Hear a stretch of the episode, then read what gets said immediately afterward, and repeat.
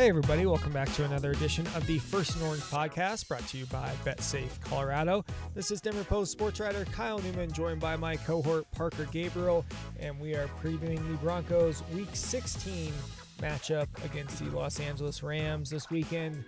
Christmas Day at SoFi Stadium, a couple 4 and 10 teams duking it out for. Where else would you rather be? Yeah, where else? Yeah, for what we ask because I, I'm not sure about the Rams capital because I know they traded a lot last year. Do they? I mean, they've got to be pretty barren, right? They are. Well, yeah. Th- this is what I was going to say. This, I guess, is a perfectly fine way to lead the show. Four and ten teams, and not even playing for draft position on Christmas Day. It'll be the Seahawks, obviously, and Detroit.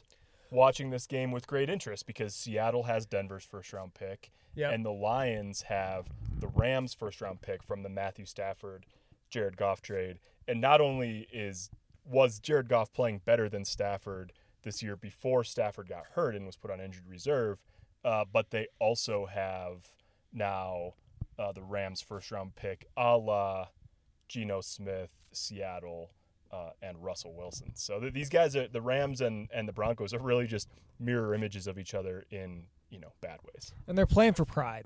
Pride. Pride a humbling experience as or humbling season as Sean McVay told local reporters earlier this week. Again, Broncos Rams 4 and 10 and it'll be at 2.30 kickoff on christmas day denver time again this is the first orange podcast brought to you by betsafe colorado don't miss out on all the action get in the game with betsafe colorado the newest sportsbook in colorado there's nothing like riding with your favorite team and player all the way to a big win. Get off the sidelines and get in the game with BetSafe Colorado. Visit co.betsafe.com for terms and conditions. So we kind of previewed it there in the intro with uh, you know the draft picks and what little there is at stake here for these uh, home for these teams that we sitting at their homes on the couches come playoff time.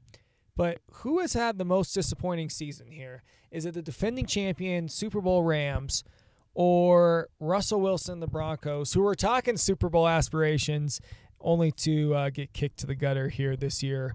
Injuries, losses, offensive calamities, all in there.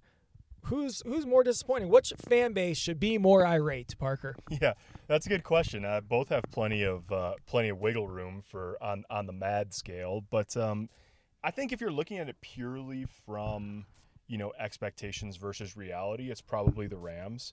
Um, they just had the the whole thing during the Super Bowl parade was run it back, right? Aaron Donald's coming back, Sean McVay's coming back, everybody's coming back. They're going to do it again, and instead it's been rough right from the start. Whereas like with Denver, let's we're not to you know whitewash it here. They they were expected to be in playoff contention. They've been nowhere near it um, since whatever five or six weeks into the year. But I do think there was more unknown about the Broncos coming into the year than the Rams. The flip side of that conversation, though, Kyle, is like, you know, if Rams fans start to get mad, at least they can just have those sort of warm and fuzzies from February last year. It's a new year. It's 2022 season's what matters at this point, but at least they won the Super Bowl last year. Yeah, I mean, so in that sense, like it's a bigger fall, obviously, for the Rams, but at least they, it's you easier know, for a little stomach, while right? here, it might be easier to stomach because yeah. of the Super Bowl. First Orange Podcast. That's Parker Gabriel, Kyle Newman here in Dove Valley. Another busy, bustling week covering these Denver Broncos. And Russell Wilson held out last week, even though he cleared concussion, concussion protocol.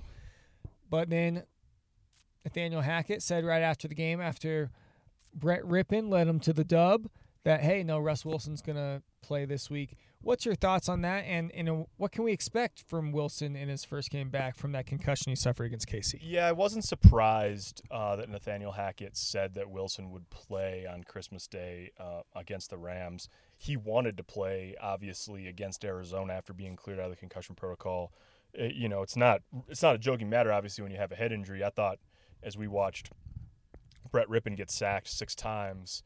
Uh, a couple of times on untouched rushes by J.J. Watt seemed at, in those moments pretty uh, good uh, decision. Yeah, prudent decision to not have have Russell play, even though he cleared out of the concussion protocol.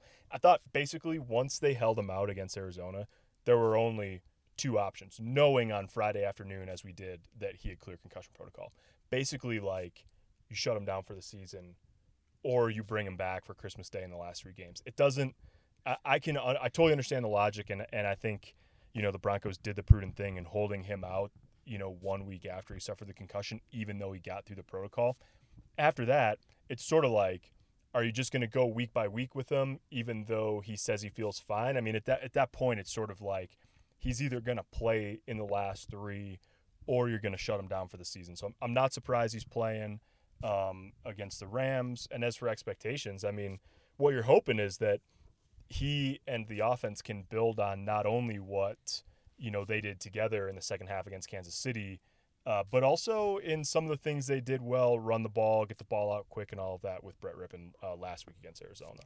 And it should be just an offensive display of elite scheming and talent, right? with the Broncos coming in ranked dead last in the league, 15.6 points per game, only bettered by the Rams by just a little bit, who they are second to last, 16.4 points per game. So both these offenses have struggled, and obviously the Rams onto Baker Mayfield as their quarterback, who led a game-winning drive in his team debut a few weeks ago.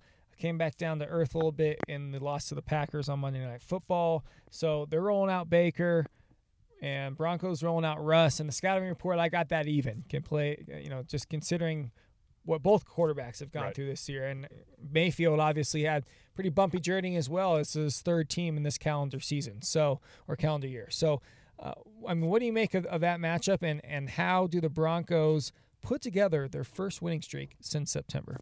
Yeah, that's a great question. I mean, I think at this point, you know, you're basically you have to go into it and not think. I mean, this isn't exactly like a great advertisement for the game, but you can't just go in there and take the sort of bombs away approach that at times they were hoping was going to work for them, you know, earlier in the season. What's the games when they've been at their best is when they they run the football, they establish it, they stick with it, um, and then they play action off of it, and they get to some of the stuff that they like off of it. You know, they found something in Jerry Jeudy playing that X spot. They might get Courtland Sutton back this week based on the hamstring. We'll see sort of how his practice week goes uh, through the week here there are things to be cautiously optimistic about with Denver's offense. And at the same time, they've just shown, you know, very little, obviously, in the way of explosiveness this year. They're last in the NFL in scoring, but also consistency. You know, like week to week, quarter to quarter, you never quite know um, when it's just going to be a total dry spell or when they're going to rip off a couple of touchdown drives. And so to me, it's about consistency and it's about balance. Um, and if they can achieve those things, you know, I mean, like you said, Kyle, I mean, the Rams are are bad offensively. They're beat up. I think there's two more guys um, that they ruled out for the season uh, this week in in their starting center, and then uh, one of their wide receivers, Ben Skowronek. So, you know, it's that time of year. I mean, you can beat. You know, Denver can win this game um, if they sort of stick to what's shown to work at least somewhat offensively. First Orange podcast brought to you by BetSafe Colorado, co.betsafe.com. So you mentioned one of those key injuries, Parker, and that is Courtland Sutton. Status of his hamstrings, missed last couple games with that hamstring injury. And Hackett said they're hoping he'll play, you know, on Sunday. Obviously, it's still Wednesday as of the recording of this podcast, so he'll probably be questionable for the for this game, I would guess. And then, you know, Randy Gregory they got back last week from the knee injury he suffered in week four. Very limited snap count, obviously. But then they lost one, of course, with Dre'Mont Jones recently going on injured reserve season ending with that hip ailment. So Broncos also still suffering some stumbles in the injury department. Uh, anything else I can think of beyond that? That's I, know it's a long list that uh, should be on fans' radar heading into Sunday. Yeah, it is. I mean, it's going to be interesting to see what happens with Denver's offensive line. I mean, it it sounds like Dalton Risner, the left guard, and Quinn Meinerz, the right guard. Um, Meinerz know, with that eye injury. Yeah, with the right? eye injury, and then he and then I was a little surprised he didn't come back. I mean, you know, easy for me to say watching from the press box, but man, I mean, you gotta you gotta really get poked in the eye um, to to have it affect you for the rest of the night. So I've I've heard that that's not you know uh, serious. Um, it's obviously very painful. You know, we'll see with him and Dalton Risner. If that's the case, you know, if they get those two guys back, then it's kind of fitting the rest of the group around that. It was Billy Turner and Cam Fleming last week. Obviously, they they struggled, especially you know Meinerz went out in the first drive. So the offensive line is is one to watch, and then we'll see if they're going to get anybody else off of of injured reserve. I think the only two realistic candidates there would be Lloyd Cushenberry at some point, um, and perhaps Chase Edmonds, the running back who got like six touches here or something like that after they got him from uh, from Miami and before he suffered a high ankle sprain. So uh, we'll see if either of those guys play. But for the most part, it's just been you know injuries piling up, and we're to the point in the year like with Darius Phillips, reserve corner and special teams guy, had a hamstring injury. There's just not enough time left in the season um, to really recover from that. So they put him on injured reserve earlier this week so that they could have that roster spot to try to find somebody else um, to at least get a look at over the end of the season. And this is the First Orange podcast previewing Broncos Rams on Christmas Day. Brought to you by BetSafe Colorado, co.betsafe.com. Everyone has a pregame superstition or a pregame ritual. Let BetSafe Colorado be yours. BetSafe Colorado is the newest sports book in the state and the exclusive club for passionate gamers and bettors. Download the app to start playing today and visit co.betsafe.com for terms and conditions. So let's close out the show here. One more topic, then we before we get to our predictions, which you know I, I got bitten last week. Did you end up going with Yeah. the Broncos? No, I did not. No, I or- did not. I ended up going uh, Arizona in both on the pod and in print. That's that's a travesty. And Arizona looked terrible. Yeah, they were bad. They were bad. terrible. And I knew they were bad. I mean, I'd seen enough of them to know they were bad. The- The Monday night game before they played Denver, they didn't look interested. But I just, Trace McSorley's he's not gonna be around much longer in this league. I'm gonna predict that. no, and Arizona tried to get Jarrett Guarantano back uh, for onto their roster. He'd been on their practice squad earlier. Then he was on Denver's practice squad.